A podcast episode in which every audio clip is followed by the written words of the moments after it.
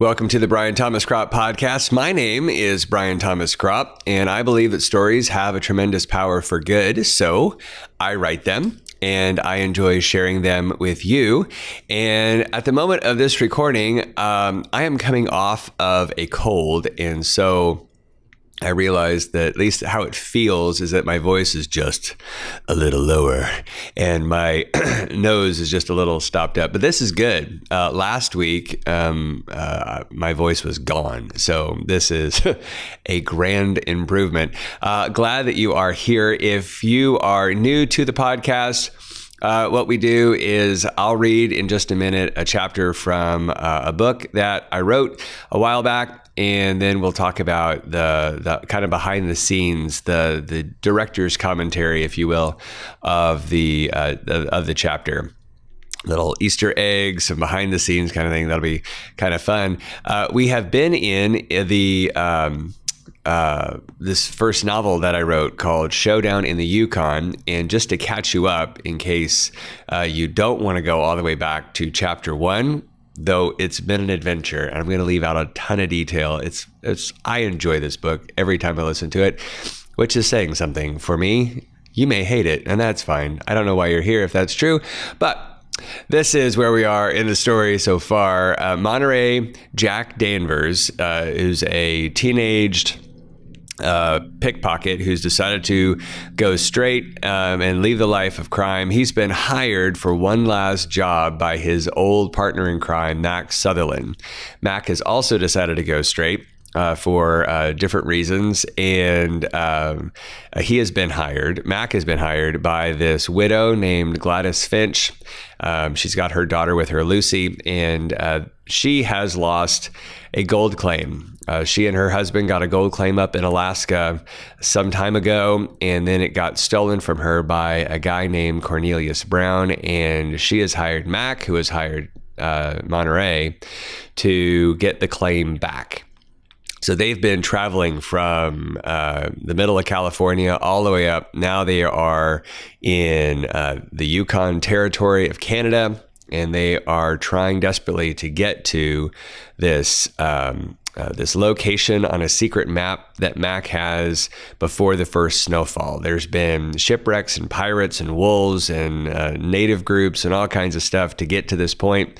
You can check out all those in earlier chapters, uh, but now they are on the verge of, of getting their, their goals met. So, Hope you enjoy uh, the chapter, and we will get to that chapter right after we hear from this week's sponsors. Chapter 29 That night the wind shifted dramatically, and by the time Monterey woke up, the air was bone cold. He looked outside. The sky was a dark gray. He wondered if this was a sign to turn back before all was lost. He got dressed and pulled all his belongings together and stepped outside to meet the rest of the party. After a quick breakfast at Billy's saloon, the good folks of Penny Canyon greeted the travelers and wished them the best of travels as they went off to confront Mr. Brown. As a gift, Mr. Moody gave them two small ponies. Mrs. Finch and Lucy rode along while Mack and Monterey led the ponies forward. For once, Monterey was glad of the walking as he thought it would keep him warmer than riding. Mile after silent mile, they made their way north. The serious task before them made talking an activity as disrespectful as telling a joke at a funeral. The land looked increasingly sick. Grass grew shorter and shorter, then in smaller and smaller patches till it was almost non existent. In the same way, the trees, which must have been vibrant and verdant at some point, were increasingly colorless, leafless, and brittle. I can't bear this abuse to the land, Mrs. Finch said when they stopped for a bite. When Mr. Finch bought the land up here, you couldn't escape the sounds of the bubbling rivers and creeks. Now it's all silent, all dead. Eventually, they found themselves standing at the crest of a hill. Below, they could see the vast expanse of the property. It seemed to verify Mack's map, it was set in a natural bowl with mountainous outcroppings in most directions. The part farthest from where they stood looked to be the entrance to the mine. The large hole carved into the face of the mountain had many crudely painted signs decorating the opening and more than a few mine carts littering the ground. In another corner were several sluices to separate gold from dirt. The contraptions were butted up to the river, which was indeed dammed up and provided a constant flow of new water for the operation. From the look of it, They must have moved as much dirt through the sluices in a day what the whole of Gooden Gulch sifted through in a year. Opposite the sluices was the house. Except for the San Lucas Hotel, Monterey had never seen its equal.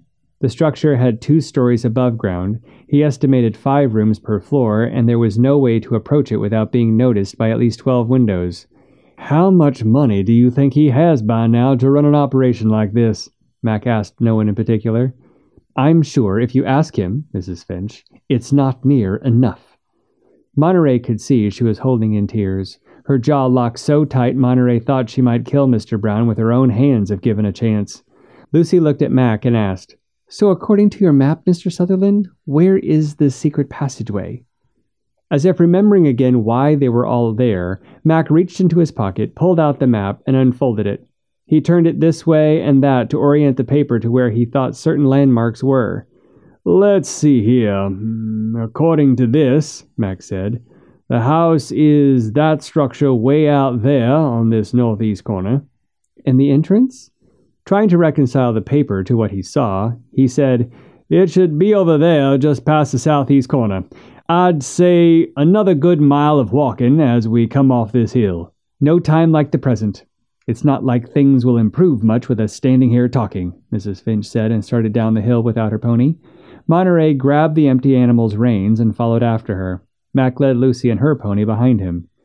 It was another hour or so before they arrived at the spot where the secret door was supposed to be. As it was, it looked like a primitive collection of rocks that might have first served as a property barrier or an ancient monument. However, soon after arriving at the site, Lucy was able to discover a slot that fit the size of the key perfectly. It was at just this point the quartet ran into some problems. Most notably was the key would not turn the lock. Mack tried and tried to get it to turn. Monterey immediately sensed a con, but the look of desperation on Mack's face made him wonder if this too might be a surprising reversal for Mack. Are you sure this is what your key went to, Mr. Sutherland? Lucy asked. You weren't sold a bill of goods, were you? Mack ignored her and scrambled over and around the rocks, triple checked the map, hoping it would unlock a clue or an answer. Hold on, Monterey said. Didn't Thomas say it would only open on the equinox? That's right, Mrs. Finch smiled. Do we know how far away that is from now? Hope sprang into Mack's eyes. Let's see. We set out from Gooden Gulch on. Uh, Mack began to mumble as he worked out the days and nights of the traveling.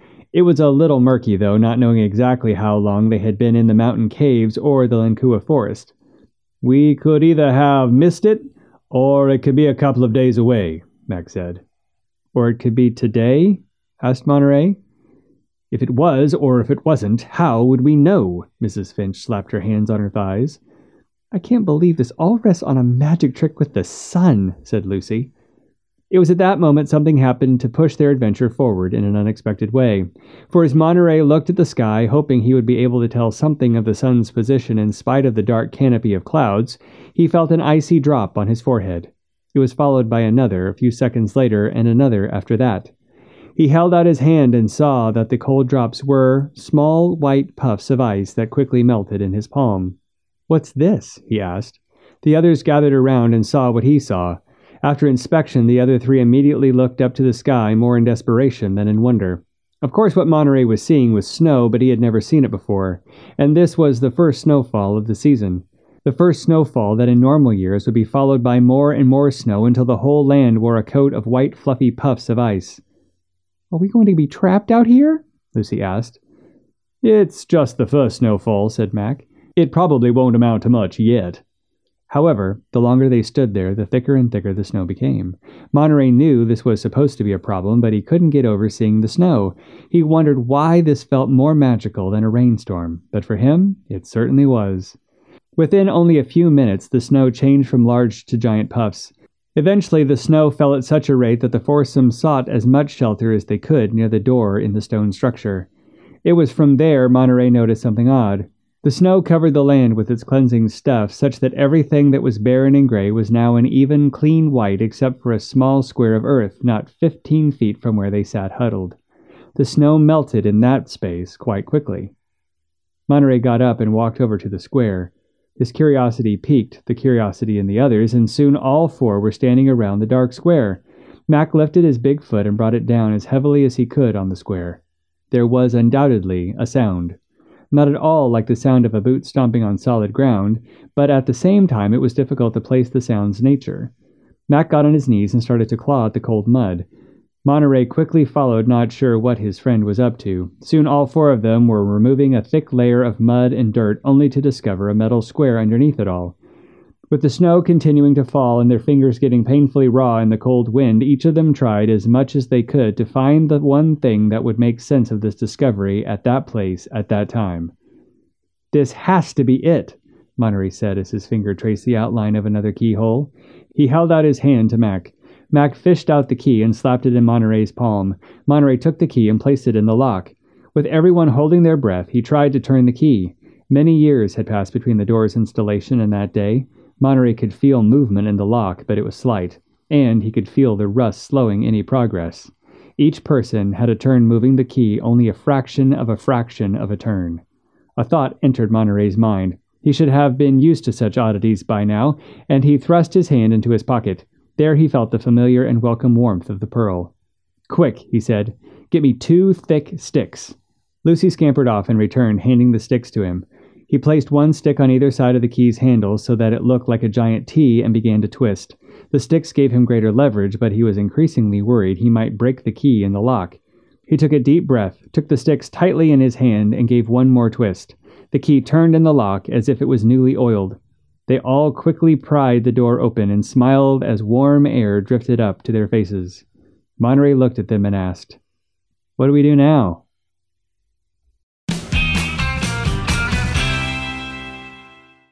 So, growing up in Kansas, um, not a lot of mining that I grew up around.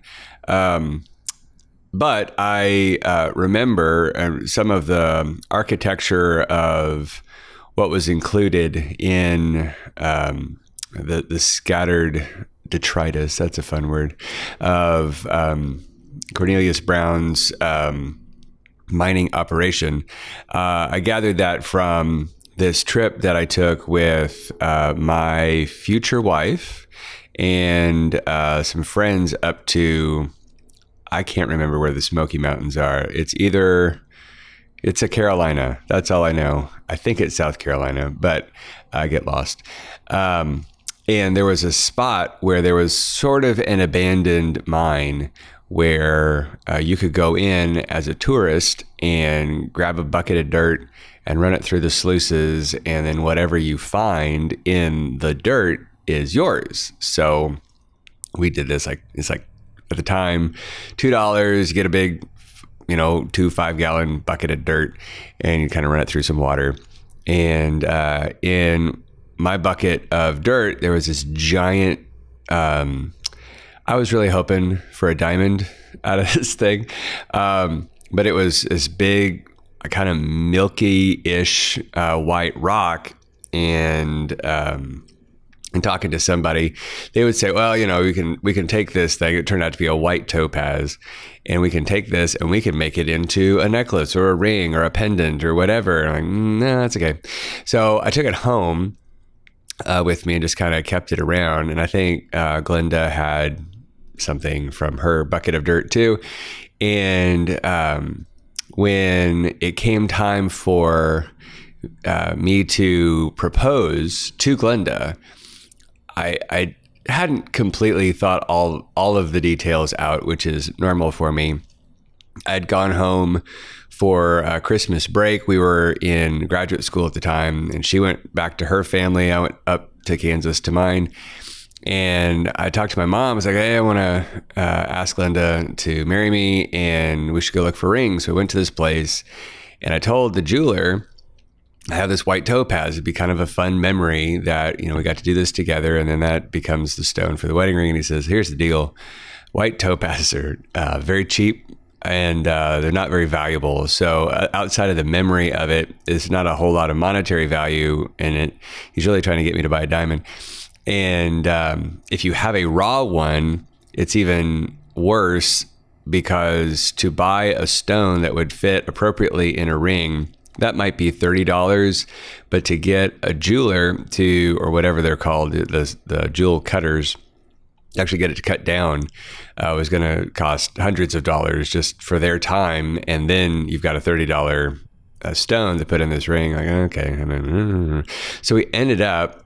Uh, in the case of this story, we ended up getting her a um, her engagement ring had a pearl on it because I remembered, uh, you know, there's the the pearl of great price um, in the Bible.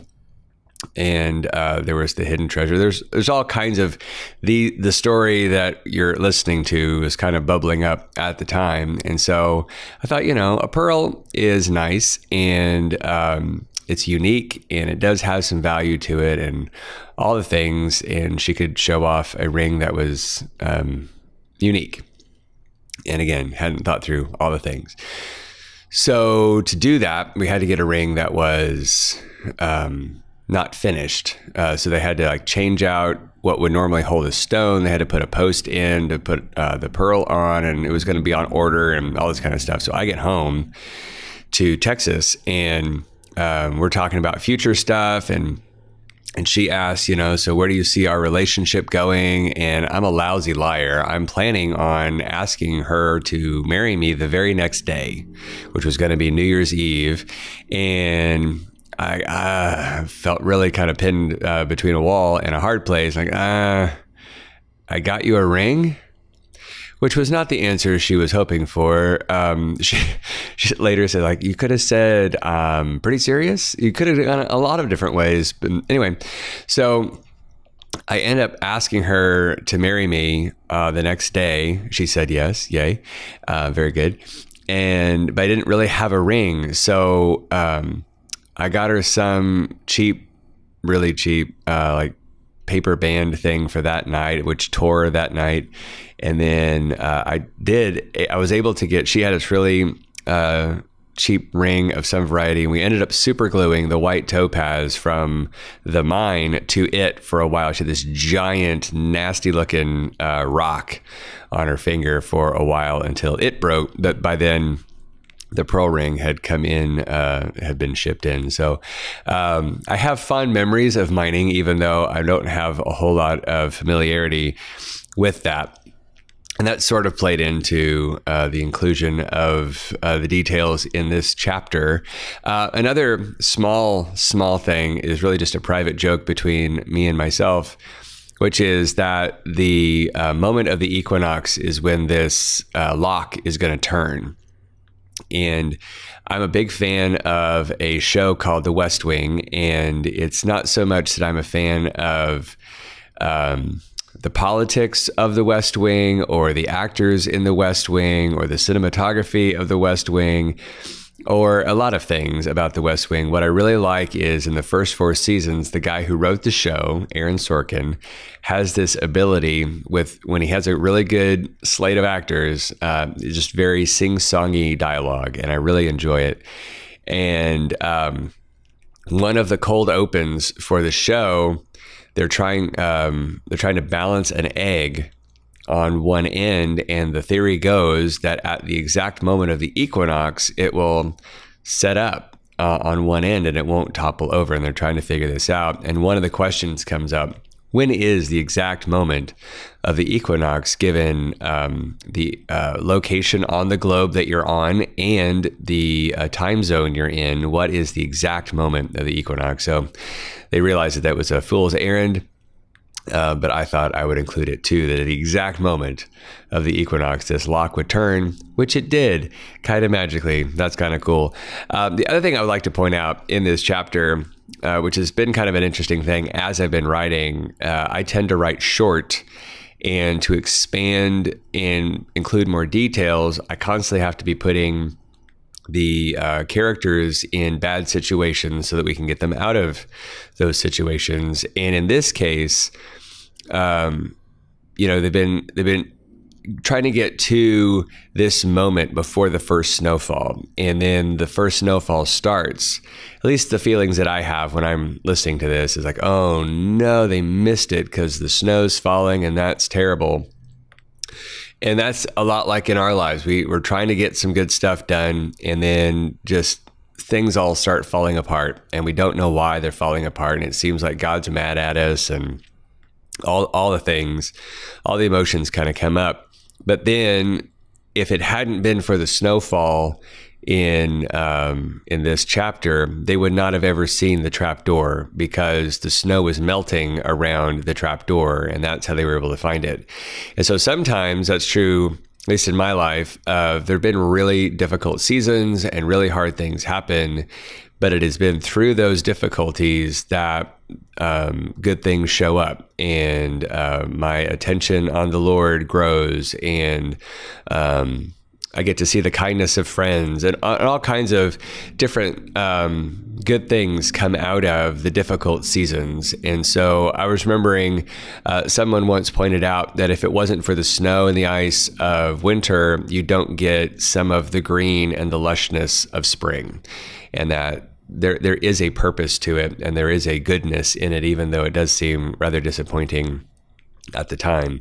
So I know it's December. I know we're we're uh, depending on where you're uh, listening to this, you're walking through uh, a cold, dark uh, season, um, and if that um, is where you're feeling emotionally too, just know that as you keep moving forward in uh, walking with the Lord, then um, good things will come out of the difficulty. That the the difficulty does have a purpose in your life, and um, that it will it will be good. It may not be the good that you imagine, but it will be good all the same. So uh, that's our show for this week. I hope you enjoyed it, and I hope that uh, you will tell your friends and family about the show and uh, include them in on the fun. Um, leave us a, a, rating and review over there on wherever you're listening to this. Uh, that will help uh, get it into the feeds of other people. And if you haven't yet signed up for my reader group, uh, swing over to brianthomascropp.com, sign up for the reader group. I have a reader library that I would love to send you, and that will put you on an email list where you will find out about all the new things that are coming, including coming up in just a couple of months, uh, if all goes well. Uh, the sequel to this uh, this book will be coming out hopefully early in uh, 2022 right around I think February is what I've got scheduled so far. So we'll see how that goes. Uh, but that's coming out soon, and you'll be uh, in the first to know about that. So. Uh, sign up there. Otherwise, I will see you here next week. And until then, I hope you have a great one.